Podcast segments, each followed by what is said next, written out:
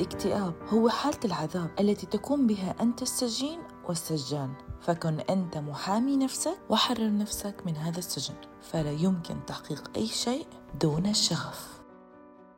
بطل حلقتي لليوم أحمد من العراق. فينا نقول إنه المحامي أحمد حسن رح يكون ضيفنا. صحيح إنه ما خلص تخصص المحاماة لكنه بطل وبيستحق لقب المحامي البطل. أنا المحارب. أحمد الحسن من جمهورية العراق محافظة كركوك تحديدا عمري 23 سنة أدرس كلية القانون. خلونا نبلش الحكاية. في بداية 2019 ظهرت لي أعراض غريبة اللي هي ألم بالصدر دوران وفقدان للشهية. ظهرت لي غدة يم رقبتي هاي الغدة تطورت وكبرت مع ألم بالصدر مع قحة. فهاي الغدة تطورت كبرت لحد ما ظهرت برزت فأني هاي المرحلة أني كل شيء كل شيء ما أعرف عن المرض مالتي. كل ما أروح للدكتور وأراجع دكتور ينطيني فد نوع من المرض يعني ما إلى أي دخل بالسرطان. يقول لي بيك حالة نفسية يقول لي بيك شقيقة يقول لي بيك انسداد بالقصبات الهوائية يقول لي بيك ربو. المهم ينطيني نوع من المرض وينطيني علاجات. أنا بقيت على هاي الحالة تقريبا أكثر من ثلاثة أشهر ما أعرف بنفسي بيها سرطان. راجعت أحد الدكاترة اللي هم الجراحين. قال لي هاي الغدة لازم نسوي لها زرع. نسوي لها عملية ونسوي لها زرع نعرف شنو القصة مالتها. فسويت لها عملية وزرعتها في محافظة أربيل ومحافظة كركوك. طلعت الغدة لمفاوية مسرطنه ولسه الموضوع ما خلص. كان لازم على أحمد إنه يتأكد. الدكتورة قالت لي إنه هاي الغدة مسرطنة بس ما متأكدين مية بالمية. آه لازم تسوي لنا الفحص مال PET scan. سويت الفحص مال PET scan بأربيل سعره كان كلش مكلف تقريبا 11 ورقة. فسويت الفحص رجعت للدكتورة. قالت أنت بيك غدد لمفاوية بصدرك منتشرة مسرطنة. صار وقت مرحلة العلاج ومحاولة تقبله للأمر العلاج إنه كان لازم يعني جرعة كيميائي ماكو أي حل له فبديت إنه آخذ الجرعة الكيميائي أخذت أول جرعة. الجرعة الأولى كانت حيل متعبة مهلكة. آلامها تأذي كلش بحيث ما بقى عندي أي حيل أي طاقة ما بقى عندي أي شهية للأكل. بقيت بالمستشفى يومين مع العلاجات الثانوية والمراقبة حتى يتأكدوا من صحتي. المرحلة الثانية من الجرعة ها بالمناسبة الجرعة الأولى شوي كانت يعني زينة يعني أول مرة أخذ الكيمياوي ما كلش تأذيت لكن المرحلة الثانية اللي هي الجرعة الثانية أخذت الجرعة تأذيت كلش وأذتني كلش وتعبتني كلش يعني حالتي أبد ما ينوصف إلها من أدخل للمستشفى نفسي تلعب مع زواع مع ألم مع وجع كيمياوي مثل النار يدخل بجسمي حيل أذتني حيل تعبتني فالحمد لله وشكر كملت الجرعة الثانية. بالمناسبة بين كل 14 يوم أنا أخذ جرعة. يعني بالشهر أخذ جرعتين. أخذت أربع جرعة كيميائي بعدها سويت الفحص مع البيتي سكان. النتيجة تقريبا كانت شوية زينة. الكيميائي شوية ماخذ من المفعولة. كملت أنطتني كورس آخر كملت آه، الجرعة البقية. أثناء الجرعة من كنت أنا أضرب الجرعة. يعني حالتي أبد ما ينوصف إلها. يعني الألم اللي كان يجيني الحالة النفسية اللي تجيني. أبد ما أحب يعني تمر على أي شخص مهما يكون لا مريض ولا متشافي. وبسبب كورونا أو جائحة كوفيد 19 أنا من إصابة اجى مرض كورونا جائحة كورونا. ما قدرت أتواصل ويا محافظة سليمانية حتى أكمل علاجي. فاضطريت آخذ العلاج مالتي في محافظتي محافظة كركوك. عندنا المحافظة كركوك المستشفى مالت الأورام. للأسف وما أريد أقول هاي الشي لكن هذا الواقع للأسف حيل حيل تعبانة. الكادر الصحي تعبان الأجهزة تعبانة الأسرة تعبانة المكان كله غير مؤهل لهيج علاج لهيج آه، أمراض. فأخذت هنا أربع جرع كيميائي في محافظتي محافظة كركوك. تأذيت كلش تدمرت. إهمال ما أعرف من الدكتور ما أعرف من الممرضين من المقيمين ما أعرف شنو السبب اللي كان يصير. فقلت لأبوي قلت له الجرعة الخامسة ما أضربها هنا.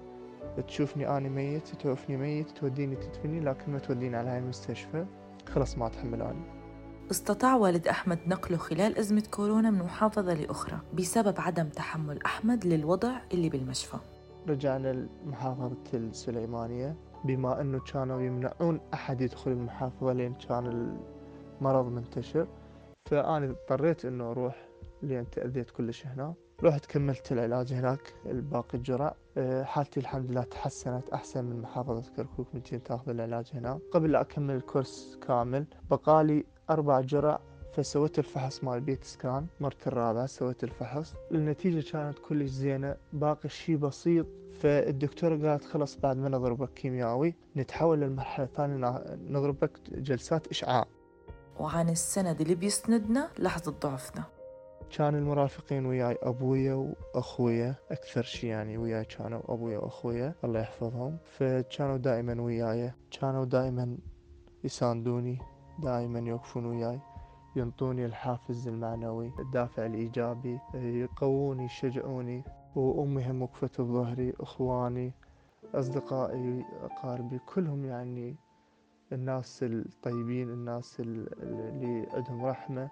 وقفوا وياي ساندوني رفض أحمد للكيماوي كان واضح وصريح بس كان اللي عم بيشجعوه هم الأشخاص اللي بحبهم بحبوه. وبلش الكورس الثاني من بعد سبع جلسات من العلاج الكيماوي بعد استجابة جسم أحمد للعلاج وتحسن الحالة بديت أخذها. بداية الجرعة الثامنة اجيت للمستشفى خلوا لي الكانونة وخلوا لي المواد البدائية قبل الجرعة. رحت نمت بالسرير فاجت ممرضة صغيرة بالعمر. فقالت لي شو تسوي انت هنا؟ قلت له يعني شو أسوي؟ واحد يجي هنا للمستشفى شو يسوي مثلا؟ قالت لا مو أشوف يعني حجمك وشكلك شباب بعدك. هذا الصالة مال مرضى السرطان. عندك أحد هنا؟ قلت لا ما عندي أحد هنا أنا المريض بالسرطان. فتفاجأت حيل تأثرت وتعجبت قالت يعني السرطان ما استحى من نفسه ما خجل من نفسه من أخذ من عافيتك واللي هيك سوى بيك. فتأثرت كلش الممرضة.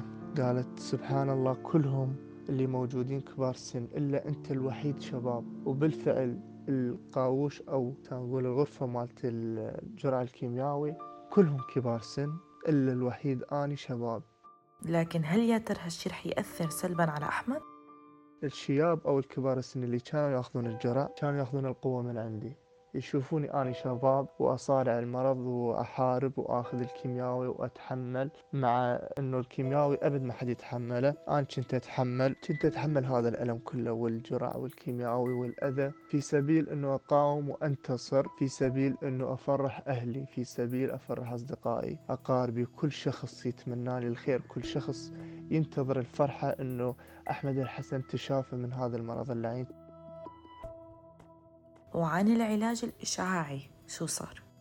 آه، الدكتورة الثانية اللي مشرفة على فحص الإشعاع أو علاج الإشعاع كتبت لي 15 جلسة إشعاع. كل يوم لازم أخذ جلسة إشعاع. يخلوا لي القناع على وجهي وعلى صدري يضربوني جهاز إشعاع كل يوم خلال 15 يوم. فالإشعاع نقدر نقول أهون من الكيميائي لكن هم متعب مهلك. ما أقدر أبلع بلاعيمي أبد ما يقدر يعبر أي أكل من عندش قد ما إشعاع مأثر عليه. المهم تقريبا بقيت على هاي الحالة أني شهر كامل. بعد الشهر شوية شوية تحسنت فالدكتورة قالت إنك نقدر نقول خمسة وسبعين خمسة وثمانين تشافيت بعد ما يحتاج كيميائي ولا يحتاج إشعاع تبقى تحت المراقبة. فبقيت ما أخذ أي علاجات فقط علاجات ثانوية ومراجعات وفحوصات. بقيت خلال خمسة أشهر ستة أشهر لكن يا فرحة ما تمت. صار عندي أعراض وألم بصدري. رجعت للدكتورة مالتي. فسويت آه، فحص. كتبت لي على فحص بيت سكان جديد. فسويت الفحص. طلع السرطان راجع من جديد. ومو بنفس المكان بصف المكان القديم. ما نعرف آه، شو نسوي. ما نعرف شنو نوع السرطان. إذا كان نفسه القديم أو جديد. فنضطر إنه نسوي لك عملية. ناخذ عينة. بالمناسبة السرطان كان بصدري منتشر خلف عظم القص سووا عملية.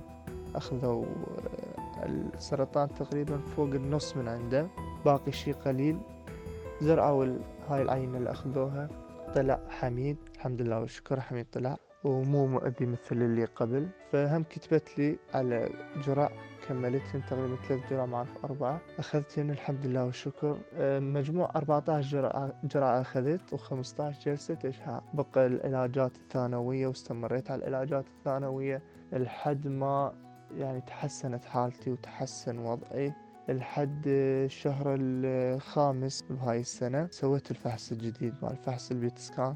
فظهر لي النتيجة كلش زينة. صدر كلش تنظف ما بقى شي. وبقى بس برقبتي باقي شي بسيط آه، غدتين صغار هم ما يعرفون مصيرهن مجهول وينتظرون إلى أن تكبر شوي هاي الغدتين ويسوون لهم الفحص ويعرفون إذا هم لا سمح الله سرطان أو غير غدة وينطوني النتيجة بعدين. يعني هيك فينا نقول إنه أحمد وصل للمراحل الأخيرة من العلاج والشفاء ومن المواقف اللي ما بتنتسى. اجى علي أحد الموجودين ما أعرفه الصراحة. قال لي ابني أنت يعني بهذا عمرك شلون انصابيت؟ شلون إجاك المرض؟ احكي لي ليش صار بي؟ قلت والله حجي ما أعرف شنو السبب.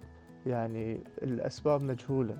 أحد الدكاترة يقول الوراثة الأحد الدكتور الآخر يقول الأكل الغير صحي التدخين أسباب الحرب الكوارث. فأسباب متعددة لمرض السرطان. ما أعرف حجي لكن أنا صابيت والحمد لله والشكر. باس راسي وراح. وقع شعري كله من راسي لحد رجلي. كل شعر جسمي وقع. الكيمياوي حيل أثر علي من ناحية الحالة النفسية من الحالة العصبية. صرت عصبي إلى درجة ما أتحمل أي شيء وأنزعج من أتفه الأشياء وأتعارك وأسوي ضوضاء. يعني مزاجي صار صفر نفسيتي صارت صفر. مناعتي كانت تقل. إلا أخذ أوبر المناعة حتى مناعتي تقوى جسمي يقوى قمت أتحسس من هواي شغلات أتحسس من العطور أتحسس من أكلات أتحسس من الرائحات الغريبة فالحمد لله والشكر أنا حاربت وقاومت انتصرت لمستمعي الحلقة شو بينصح أحمد؟ يهتمون بصحتهم يهتمون بشغلة مهمة اللي هم يسوون الفحص كل فترة أما لمحاربي السرطان شو هي رسالته؟ يحاربون يقاومون يتحملون يصبرون على اللي الله بلاهم به. ما هي إلا فترة وتعدي ما هي إلا أوقات وشدة ومحنة وبالتالي ينتصرون إلها إن شاء الله. إذا الله كاتب لهم يتشافون يتشافون مهما يكون الأمر مهما يكون نوع العلاج مهما يكون الألم مهما يكون الله كاتب لك تتشافى خلاص تتشافى. رفض أحمد للعلاج كان واضح لكن ما استسلم وقدم شيء صعب أي شخص يقدمه بهيك لحظات ألا وهو الدعم والتشجيع لمحاربي السرطان اللي كانوا متواجدين معه أثناء أخذ العلاج. صحيح أنه المرض ما بيعرف لا صغير ولا كبير لكن اللي بنعرفه أنه اللي بيقدر يسيطر على المرض أو على الثاني هو الكسبان. هاي كانت حلقتي لليوم من بودكاست حكايتي مع السرطان. كنت معكم أنا غيداء مراد آغا. استنونا بأمل جديد وحكاية أمل جديدة. سلام.